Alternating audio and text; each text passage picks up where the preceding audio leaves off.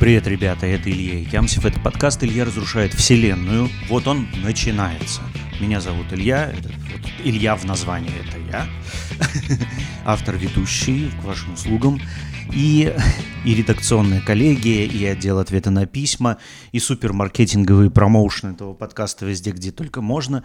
Поэтому за примерно 10 лет своего существования он целых 300 слушателей набрал. Вот, в общем, слово «успех» — это то, что я имею вот в своей жизни вам сказать. Вот и так я говорю по-русски, соответственно, после 45 лет практикования в этом, в этом языке. И, Вселенная — это все, что окружает меня, все, что вокруг меня, включая вас, включая вот видеокамеру, на которой я записываю, включая микрофон, в который я говорю. Надеюсь, что вы слушаете это в аудио, потому что я предлагаю вам там слушать, он там выходит более-менее стабильно. Хотя временами я просираю моменты, например, прошлый выпуск вот выйдет вместе с этим. Я не очень хотел записывать этот выпуск, потому что я сгорел. Ну вот, я, если у вас э, на экране мое лицо уверенно красного цвета, то это не настройки моего видеопроцессора, не настройки вашего там какого-то телевизора, просто я сгорел наглухо с головы. Как это произошло? Я решил попробовать трекинг. Ну как решил? Жена уговорила меня, и на второй раз я даже поднялся с кровати вовремя рано. Это было большое для меня усилие, потому что я просыпаюсь чуть позже, чем надо бы, и не горжусь этим. Но вместе там была такая достаточно ветреная, прохладная сейчас погода. Вот я записываю, тут градусов 18-20 в Тбилиси. И, э, ну, в общем, при, приходит осень. Что хорошо, в Тбилиси осень встречать мне очень нравится, куча детей, но я подумал, будет прохладно, и поэтому додумался особо шапку не брать. Точнее, я даже не знаю, где мой кипон, потому что я его, по-моему, где-то оставил. У меня такое впечатление. Вот. И э, пошел и сгорел к чертовой матери, потому что как бы прохладно не было, когда солнце грузинское выходит, оно тебя сжигает с ног до головы к чертям собачьим. Неважно, чувствуешь ты это или нет. Вот теперь я сгорел, у меня руки, руки меньше болят, но вот голова я к ней притрагиваюсь, я ее сейчас брить не могу, короче, потому что, э, ну, больно. Сегодня вечером пойду выступать в таком вот виде э, очень хорошего запеченного поросенка. Эм, посмотрим, как отреагируют на это уважаемые зрители открытого микрофона, который сегодня проходит в Тбилиси. В общем, посмотрим. Что касается самого, самого похода, самого трекинга, это было 12 километров, но нам гид сказал, что это будет вниз, но чтобы вы понимали, в Грузии слово «вниз» означает не очень вверх не вертикально вверх. Поэтому там было все. Естественно, когда с непривычки очень трудно идти вниз в первую очередь. Почему? Потому что когда ты идешь вверх, у тебя стопа, она, ну, даже при любом угле наклона, она чувствует себя более-менее привычно. А вниз у тебя вот стопа вот так стоит, а ты под тупым углом очень редко ходишь, в принципе. Ну вот, у меня было 12 километров, из которых примерно процентов 40 было вниз. И, еще раз говорю, это Грузия. Здесь термин «вниз» звучит немножко по-другому. И, ну, то есть это не очень много вверх, вниз. И э, я вот эту вот стопу свою так поставил, и теперь у меня уже второй день болят мышцы, э, которые я обычно не использую. И второй, нужна специальная обувь, естественно, с плотной очень подошвой. Я взял городские кроссовки, были слишком мягкие. Я чувствовал камни через них. Трекинговые ботинки нужны, так, которые щиколотку держат нормально. И все. В общем, куча интересного. В сумме мне понравилось. Я залил несколько фоток в Facebook, одну там в в канал в Телеграме. Подписывайтесь, кстати, на него. Илья разрушает Вселенную. Если вы еще не там, там я веду более оперативные разговоры о том, что происходит в моей жизни. Я посмотрел ГЭС, которая там должна быть. Она меня заинтересовала конструкцией, потому что никогда не видел такую ГЭС. Она разрушена, то есть развалена, она не используется, провода не текут. Ну, там осталась только бетонная основа и мост, который пока не до конца проржавел. И мне стало очень интересно, как она работает. То есть я в голове все время, ну, полдороги решал инженерную загадку, как это может быть. Дорога, ну, то есть велика... в Грузии, ну, ты идешь в горы, в, гора... в горах красиво, давайте. Какие бы горы ни были, там все время меняется вид, вот эта оптика, когда ты за угол заходишь, а там по совсем по-другому, те же самые горы сгруппировались. В общем, потрясающе. Грузия очень красивая страна, невероятно красивая подошли вот к этому озеру, где был этот, э, и шли мы из Китеть Кикете в бывшей Элизабеттаун, это э, сейчас Арти, Акш, ой, забыл, 12 километров между ними по вот этим по сложным горам. И э, мне очень понравилось, ну, лезть никуда не надо, везде таблички. Грузия вообще для пеших прогулок достаточно оборудована. Здесь очень много где указатели. То есть ты, если заходишь в какую-нибудь трекинговую территорию, там везде стрелки, везде обозначения, что вот эта тропа, а не что-то еще иное. В общем, да, довольно удобно, достаточно удобно. И мне э, сам процесс очень понравился. Несмотря на то, что я сразу попал на 12 километров по пересеченной местности туда-сюда, и это большой поход-то так, а если говорить однодневным в терминах прогулки. Естественно, бывают походы посложнее, с большим амуницией и так далее, но э, я получил огромное удовольствие, я понял. И на следующий день я был доволен. В общем, я буду ходить теперь. Потому что я был в нескольких местах трекинговых. Вот на Казбеге мы были. Вообще, чуть-чуть отъезжаешь э, в Грузии куда-нибудь, начинаются трекинговые вещи – Например, мне очень понравились горные реки, и я бы хотел попасть в то место, потому что я всегда приезжал туда, куда приезжают все. И когда все, там, там 300 женщин фотографируются под водопадом, 800 женщин лежит на камнях, и ты там в углу притаился, смотришь чудеса природы, которые состоят, в общем, из женщин, которые фотографируются.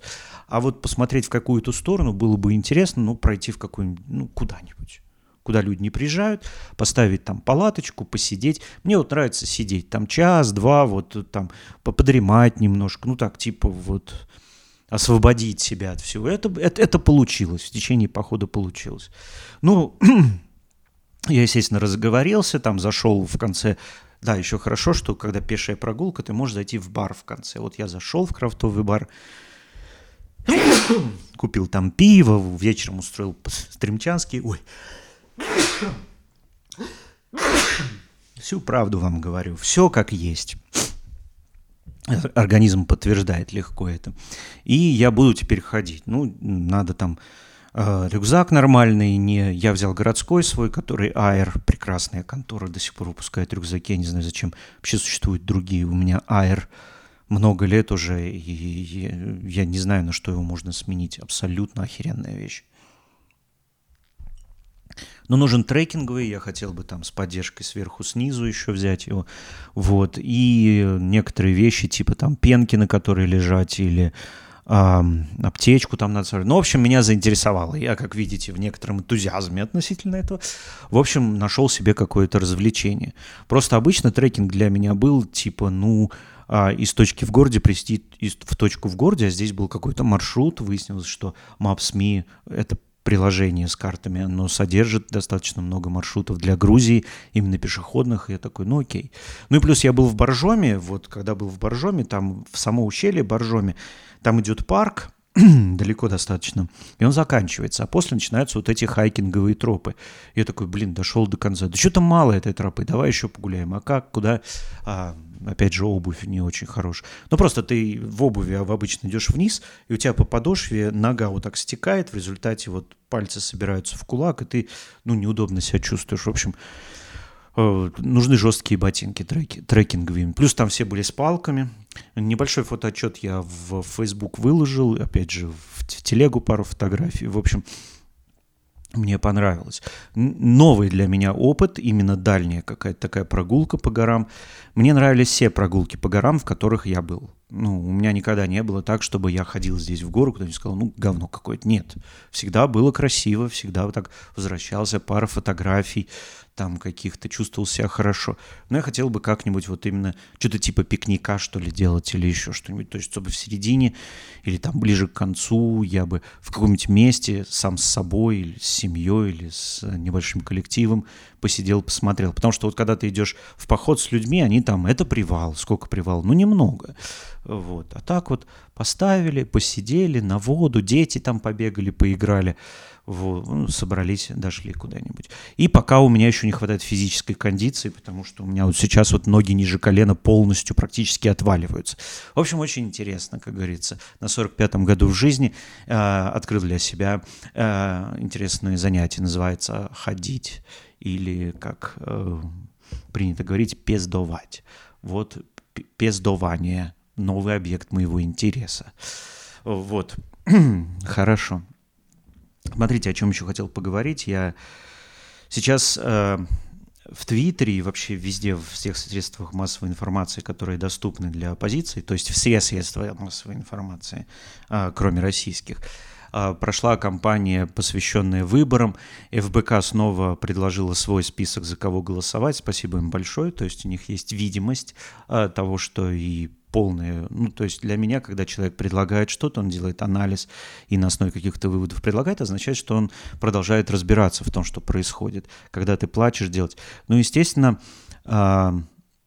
поскольку сейчас ФБК испытывает много критики, я на нее смотрю, ты всегда находишься под критикой, когда что-то делаешь. Единственный способ твоей не находиться под критикой – это, ну, быть в волне, вот, ну, как Кац там или многочисленные блогеры, то есть когда ты набираешь аудиторию, просто перефразируя или уточняя своими более точными высказываниями мысль человека, которую он пытается выразить в принципе относительно чего-нибудь. Поэтому вот с одной стороны это тоже занятие, ну, какая-то какая форма эмоционального выхода, с другой стороны я не вижу у него полезного, ну, полезной функции, то есть как говорится. И мне кажется, что здесь э, на основной момент, с которым я сейчас хочу вам поговорить, вот на чем на чем выросло мое сообщение. Я в очередной раз прочитал, я вам донаты отправлял, а вы что-то не сделали, что это. То есть люди относятся как э, к официанту, к политической организации, типа «я вам-то деньги отдаю, дайте жалобную книгу». Да, действительно, в России мы очень сильно привыкли к хорошему сервису, то есть можно, хозяин э, абсолютно барин в России, и э, если он послал куда-то деньги, у людей сложилась привычка, что они могут требовать всего, в том числе изменения политического строя, поскольку я отправил донат в размере ну, с каких-то там рублей. То есть я же вам отправил, а где смена политического строя, где вот это все. Я видел этих же людей, обычно вот такие люди подкупают, например, ремонт под ключ или строительство дома под ключ, или вот услугу, которая подразумевает с собой какой-то профессионализм в приемке, что немаловажно. Вот. Но они подразумевают так, что этот человек сделает им все. Обычно, конечно, ты напарываешься, потому что даже когда строишь дом и строишь квартиру, лучше всего сделать этапную приемку. Это дороже и дольше, но гарантирует тебе качество от этапа к этапу. И точно так же люди, которые кинули, я видел очень много таких людей в России особенно. Они, когда приезжают к сервису, это единственный... Сервис — это единственный способ для русского человека почувствовать себя хоть где-то начальником. Потому что на работе, когда он требует быть, пытается быть начальником, его свой же начальник начинает бить, потому что они пошел бы ты нахер, вот, я здесь начальник, а, и жесткая вертикальная структура требует куда-то реализации. Или, например, он приходит в семью и пытается выстроить семью с точки зрения начальника. Естественно, семья сопротивляется, он там тоже не начальник. В общем, везде единственное место, где он чувствует себя царем и королем, потому что кроме вертикальной структуры в голову ничего не приходит, это общепит. И все все денежные транзакции, обмен денег на чего-то воспринимаются как поход в ресторан. Ну, то есть я к вам пришел, денег отдал, теперь, значит, ублажайте меня. В ресторане э, за это берут надбавку. То есть вот стоимость ресторанной еды, кроме красоты, много чего, она в том числе включает вот эту вот, а, как говорится, э, небольшую ебанцу. То есть здесь ты можешь быть начальником. Это одна из вещей развлечения. В политике так не работает, просто потому что если ты так относишься, сразу приходит человек, который оперирует этим. Вот тот же Кац. То есть он реально обслуживает людей, которые приходят в политику как ресторан.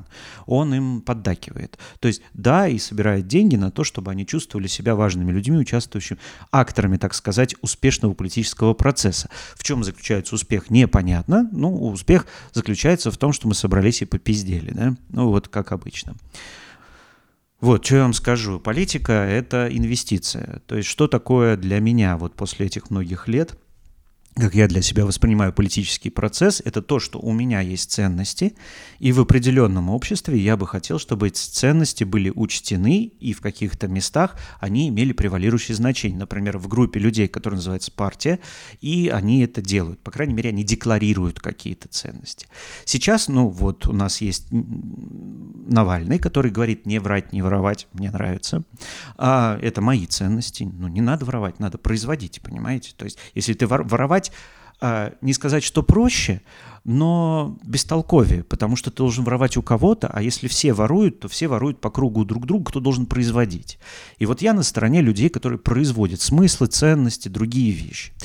Сейчас остались, ну, в стране вот люди, которые воруют, выпихали всех остальных людей, поэтому мне пришлось уехать. Потому что я не могу разделить ценности ни с кем, по крайней мере, публично. То есть у меня не может быть публичные вещи. Она стала очень дорогой, то есть мне нужно садиться в тюрьму, если у меня такие ценности. Ну, это нормально. Вот, кстати, одна из вещей, которые я про э, Локи Мэн сел на 5, э, его посадили на 5 дней в тюрьму, выросли он там э, к полу комплементарное сообщение относительно российской армии общества выложил. И вот оно это дело, ребят, и, вы явно не попадали в обезьянник и не имели отношения с ментами. После пяти дней, проведенных в этом месте, вы скажете что угодно, лишь бы больше туда не попадать. Я честно скажу, что все люди, которые к этому привыкли, вышли и работали, они имеют очень большую под собой поддержку. Но поймите правильно – не должны сажать в тюрьму за то, что у тебя иное политическое мнение. Не должны. Этого не должно происходить. Ты должен иметь право на защиту, право на все. Но Россия сейчас так устроена, что если ты не целуешь жопу тем, кто у тебя ворует все, включая будущее, ты обречен. И обречен сидеть, обречен страдать. Сроки больше, чем за убийство сейчас дают. Поэтому, то есть для страны важнее, чтобы заткнулись люди и не говорили, чем э, не убивали. Ну, это очевидно. То есть людям нужны, нужны люди, которые убивают, и они нужны на фронте. Вот, возвращаясь к этому, то есть поддержка ценностей – это поддержка ценностей, это не донат, политика не донат. Донат является частью политической системы, но для меня это, скорее, это не плата за услугу, это инвестиция во что-то. То есть я вижу, как люди занимаются, у них есть на это время, именно потому что многие им задонатили и поддерживают, заниматься проведением каких-то ценностей куда-то. Эм, да, конечно, на них сейчас действительно много критики. А какой только нет основы. Ой, а Навальный сидит в тюрьме, это все не Навальный. Я, сколько себя помню, пока Навальный не сидел в тюрьме, ровно те же люди говорили ровно то же ему. Вот это, это непрерывный дискурс. Он, значит, заключается в следующем, что дискурс заключается вот в чем для меня сейчас лично. Дело в том, что вот мои ценности, мне нужны проводник, и мне нужно знать, куда их направить. Я готов помогать и донатам, я го... но я, когда делаю донат в какую-то организацию, я знаю, зачем я его делаю и почему. Я знаю, что я вкладываю в людей, которые продвигают мои ценности. И это деньги, это не плата за услугу, это обеспечение поддержки моих ценностей. Это непрерывный процесс, который будет идти всю жизнь. Даже если станет Навальный президентом, я понимаю, что мне нужно защищать свои инвестиции в идею. И если он внезапно сойдет с ума, а таких примеров полно, тот же самый, например, Эрдоган в Турции долго сидел в тюрьме за свои политические взгляды, а теперь вон, посмотрите что. Я готов, пока он поддерживает мои политические взгляды чем-то, помогать ему, чем он там скажет. Я я не воспринимаю его как отдушину. Это второй момент, потому что я заметил, что многие люди воспринимают политический процесс так, как его нам завещал Владимир Вольфович Жириновский. Завещал он следующим образом. «Я буду с вами разговаривать, я буду вас непрерывно развлекать, я буду кричать, я устрою из политики шоу-бизнес, а все, что вам нужно, это голосовать э, за меня, но иногда аплодировать и говорить «Эх, вот он под жопу пнул, как кого.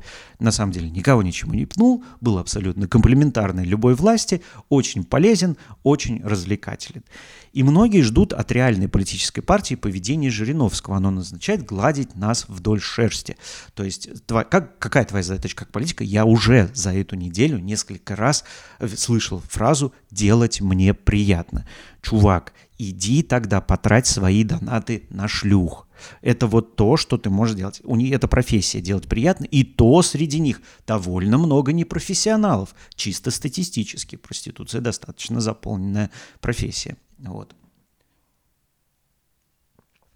Резюмируя, я воспринимаю политику, политическую партию, силу и работу с политикой как проводник моих ценностей, интересов где-то. То есть я собираюсь с людьми, я не требую от них быть чистыми, сто процентов подходящими, хорошо разговаривающими, э, какими-то людьми. Я хотел бы чувствовать с, с моей стороны группу людей, которые прямо транслируют ценности и, что мне соблюдает их. то есть соблюдает их, пусть даже агрессивно, пусть даже не работая ни с кем, пусть все такое. Я уже видел очень много людей в моей жизни умели делать политику. И все эти люди, которые умеют политику, сейчас находятся в России, часть с ними под санкциями, потому что они вот ловкие, понимаете, они умеют договариваться и все такое. Умеет договариваться и хотеть договариваться. Два разных события в жизни. Я уверен, что уметь договариваться нужно с людьми, которыми тебе понятно, разделяют ценности. Перестал разделять ценности, да пофиг, сколько донатов э, отправил, это просто потерянные деньги. Все. Sunken costs. То есть все, все затопили. Мы верили, все такое, ну, доверие, политика тоже доверие какое-то к разделению ценностей. Но еще раз говорю, я обслуживаю своих, я, зас... я защищаю свои инвестиции в политике. Я не думаю, что я плачу человеку за то, чтобы он за меня что-то делал. Нет. Нет.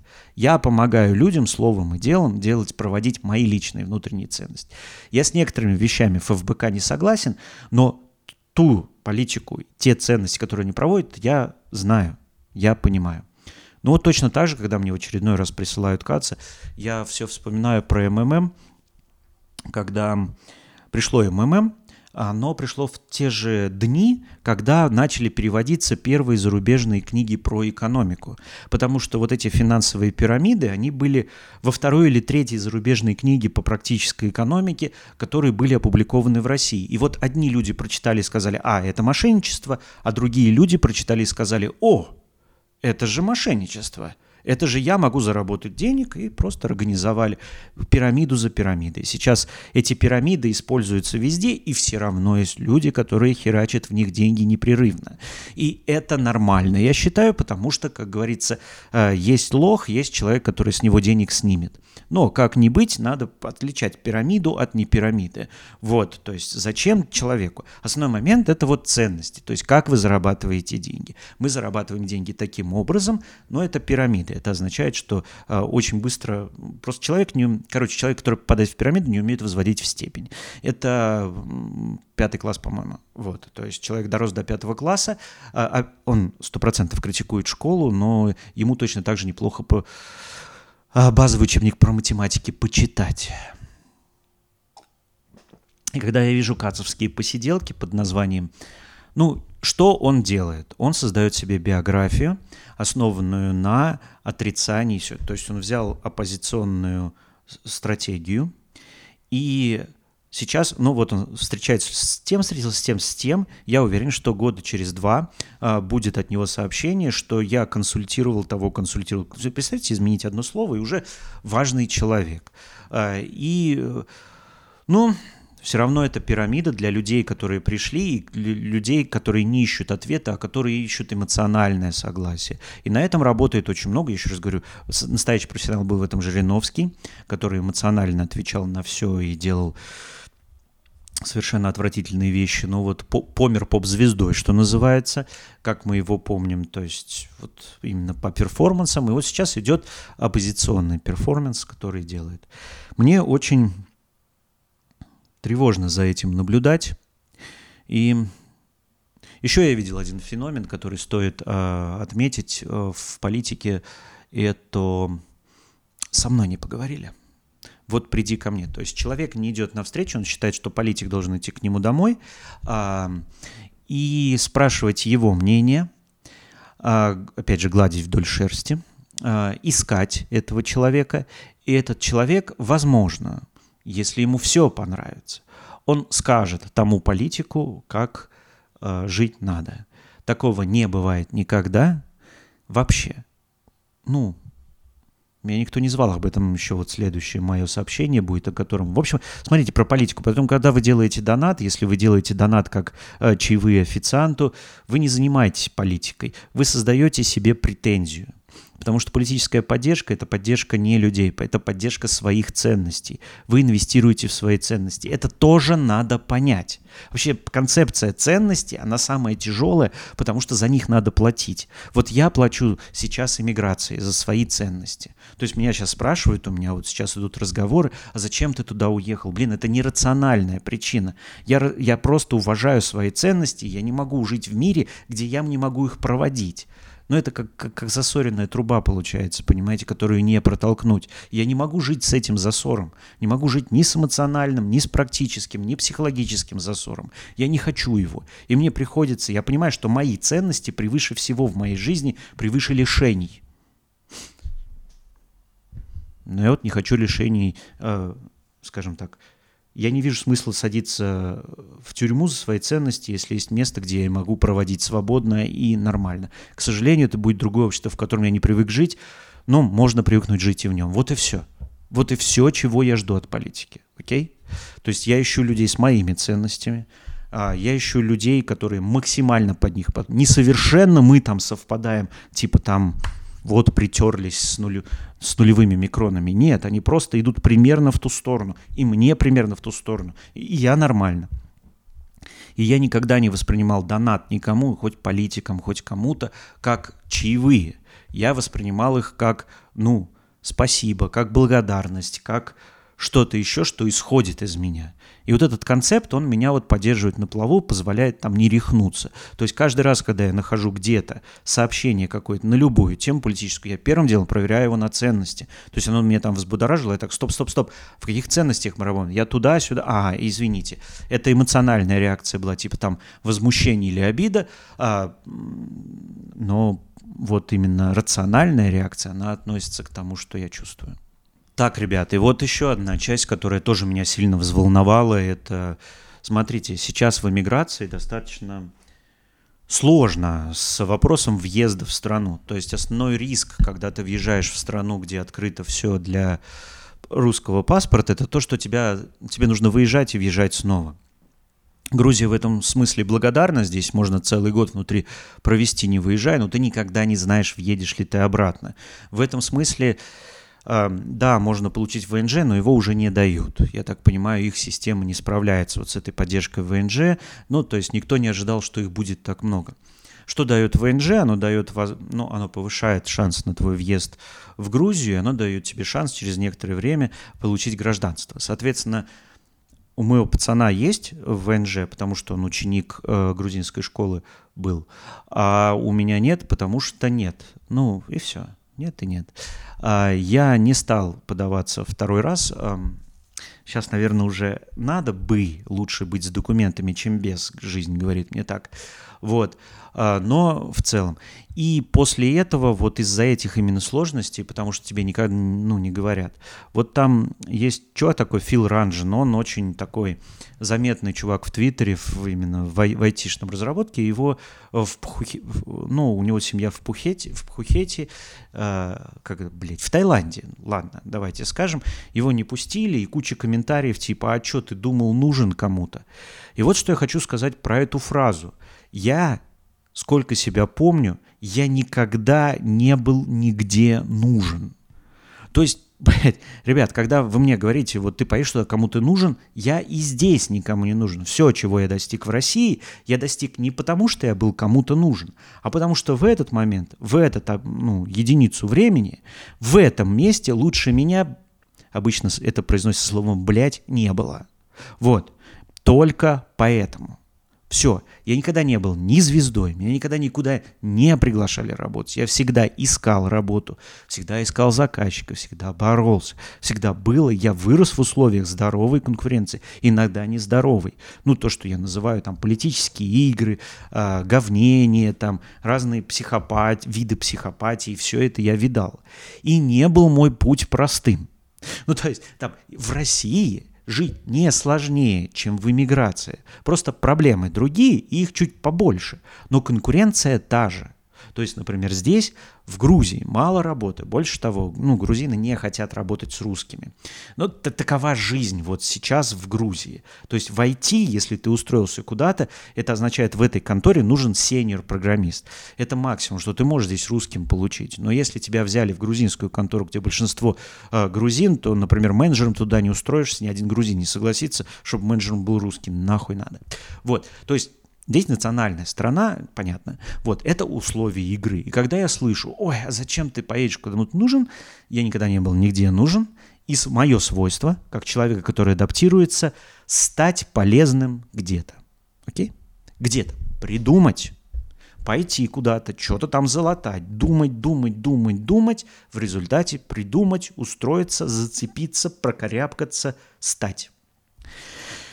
Это естественный процесс. Отрицание его достаточно идиотское. Я понимаю радость всех людей, которые остались, относительно неудач людей, которые уехали. Типа, мы же говорили, вот там вот так. Да, здесь так. А еще есть ценности.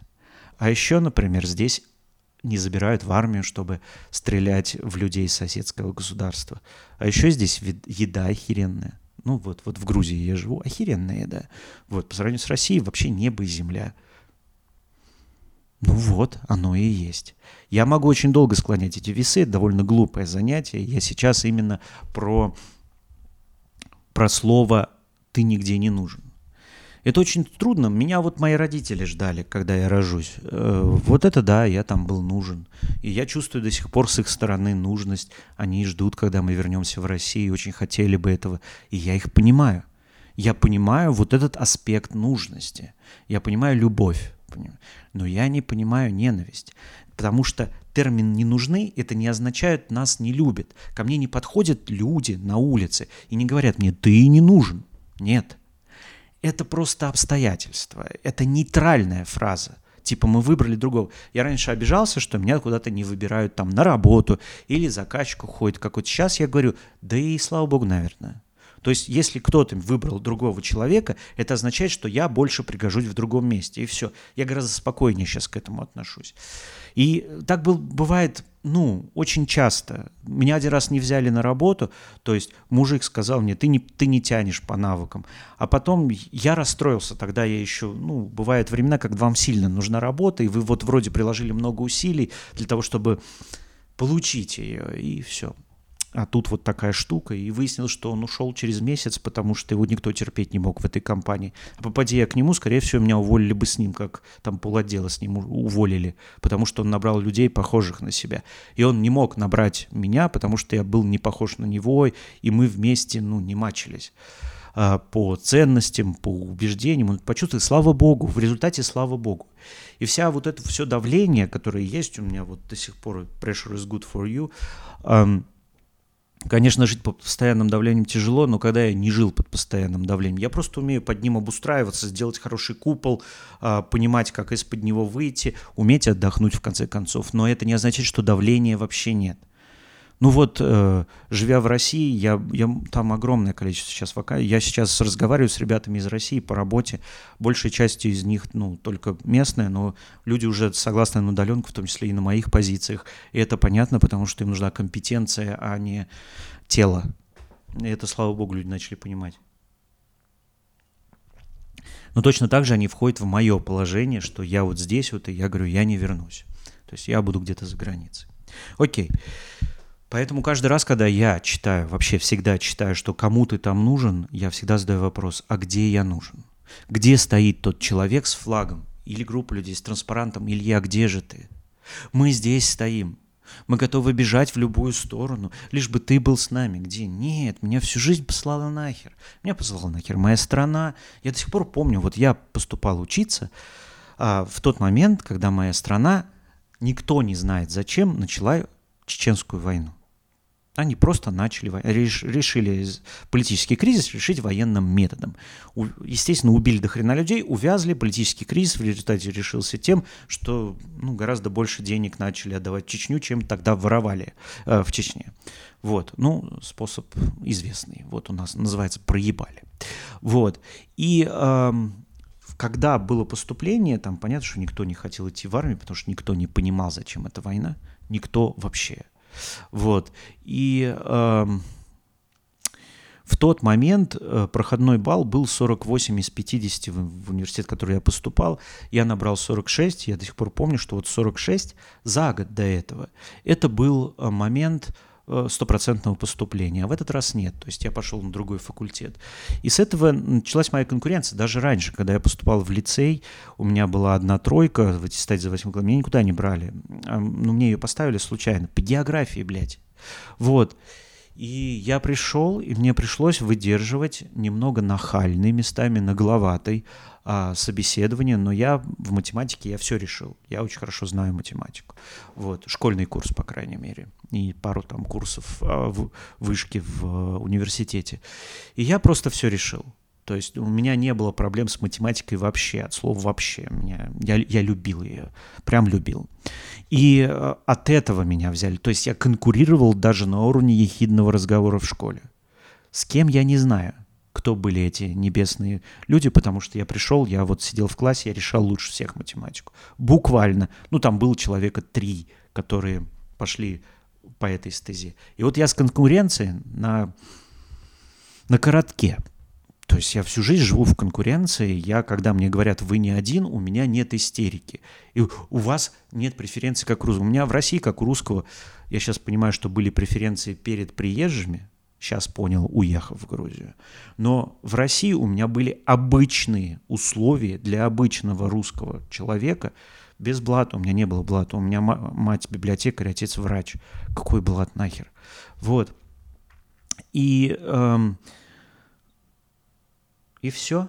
То есть я с остальными 140 миллионами русских спас, э, конкурировал за какие-то деньги, за какие-то заказы, за какие-то... Ну, буквально, чтобы жить, тебе нужно где-то кусок хлеба найти. И это кон- всегда конкурентно. Всегда. Не конкурентно только в Наибалове. Вот когда тебя в ВММ вербуют, это означает, тебя наебывают. Если тебе работа достается бесплатно и к тебе заходит, это обман. Такого не бывает. Вот это означает, там полная херня творится. За любое хорошее место нужно конкурировать. Теперь мне нужно конкурировать, еще зная язык, зная все. Это означает, что для конкуренции на западном рынке я должен быть в два раза лучше, чем все кандидаты, которые были там. Да, это условие, но... А я не ожидал, что меня кто-то здесь будет ждать. Не ожидал. Не было такой надежды, что я приеду, передо мной ковер расстелят. Нет, спасибо, что приняли. Спасибо, что не выгоняете. Вот у меня такое ощущение.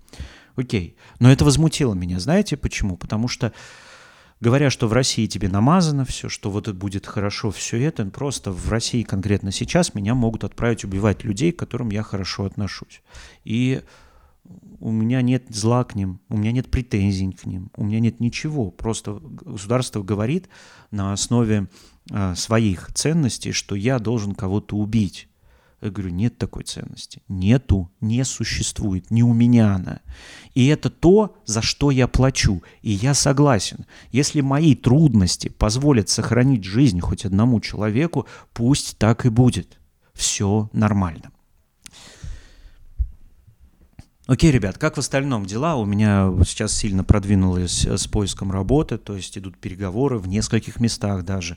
Переговоры достаточно позитивные, я ими доволен. Я продолжаю рассылать резюме. Спасибо вам за помощь и советы, куда еще можно послать, на какие позиции. Очень ценю, очень ценю заботу, помощь сочувствие, спасибо всем, кто писал поддерживающие слова, э, кто прислал там в личку какие-то штуки, все это очень ценю. Пусть со многим не совпало, но сами понимаете, это лотерея. То есть куда-то я подхожу, куда-то нет. Почему? Ну вот миллион причин. И, но внимание, поддержка, пускай э, да, смотрите, я не люблю говорить даже добрым словом, потому что доброе слово это основное. Потому что вот у тебя идет день, ты рассылаешь, ты много работал, у тебя постоянно идут отлупы, и когда к тебе кто-нибудь написал там «держись, ты будешь», и я начал писать, то есть я вижу, человек ищет, я ему там в личку напишу, там «держись, все нормально будет». Вот доброе слово очень сильно помогает в такие минуты жизни. Спасибо всем, кто их пишет. Не забывайте их писать и другим людям, не только мне. Поддержка – это основное. Моральная поддержка тоже считается тоже слышал много мнений относительно такой. Ну, что ты сказала, чем ты помог, ребят, ну не торгуйтесь. Мог помочь словом, помог словом. Поблагодарите человека. Вот. И второе, то есть э, я решил все-таки пописать стендап. Э, дело в том, и из моих личных вещей, я решил пописать стендап и дописать его до какой-то формы, потому что, честно говоря, вот я выпустил на том основном канале э, доклад про Витю Капаницу, и мне не хотелось говорить ничего про Витю Капаницу, знаете почему? Потому что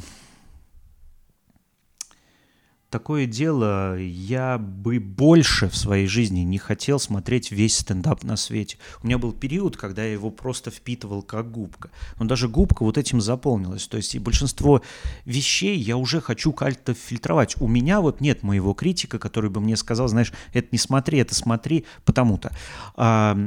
Нет, нету критики, поэтому я не могу выбрать среди вала всей той комедии а, которая на меня сыплется, то, чтобы мне посмотреть, чтобы не смотреть огромный вал комедии, которая мне просто не нужна. Я не говорю, она хорошая или плохая, она просто мне не нужна. Я не хочу ее смотреть.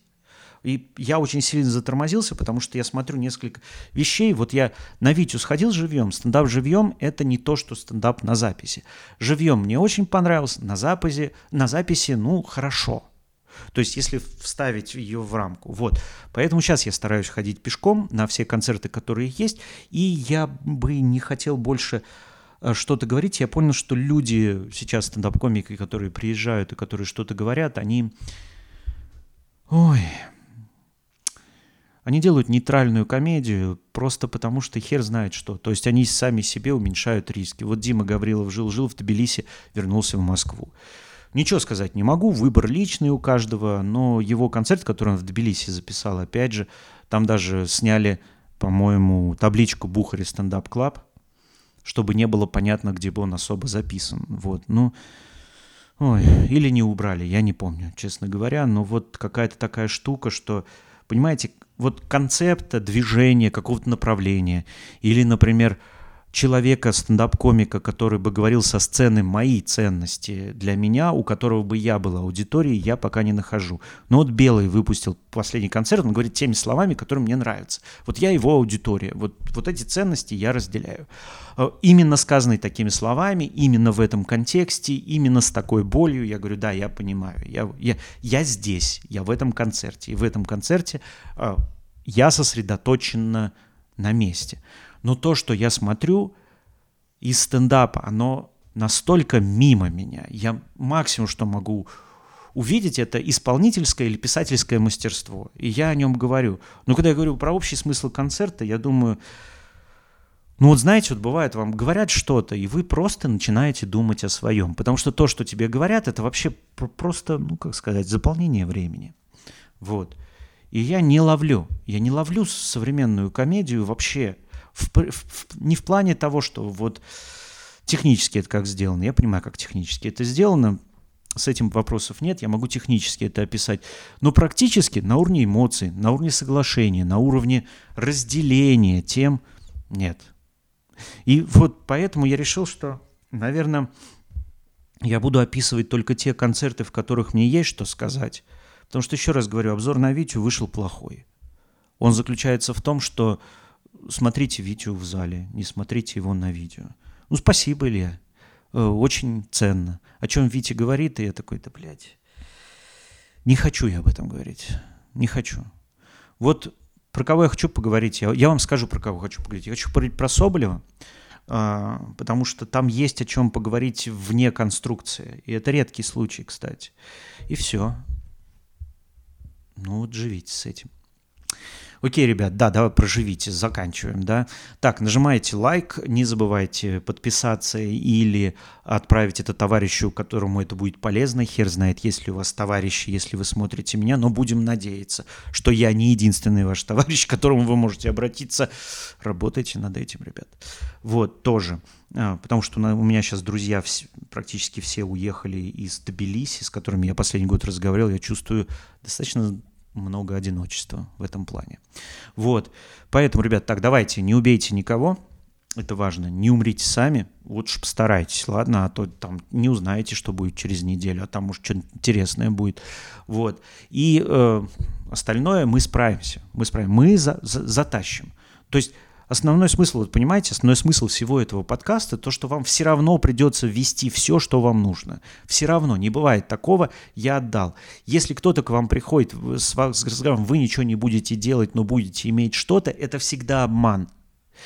Это товар, понимаете, услуга не может быть оказана так. Даже товар плохой вы купите, если вы не разбираетесь в нем ни с чем, за исключением оплаты денег. Хорошо? Вот с чем я хочу вас оставить. Меня зовут Илья Икямсев. Это был подкаст «Илья разрушает вселенную». Надеюсь, вам было прикольно последние 40 минут. Или сколько он у вас идем. Давайте, пока.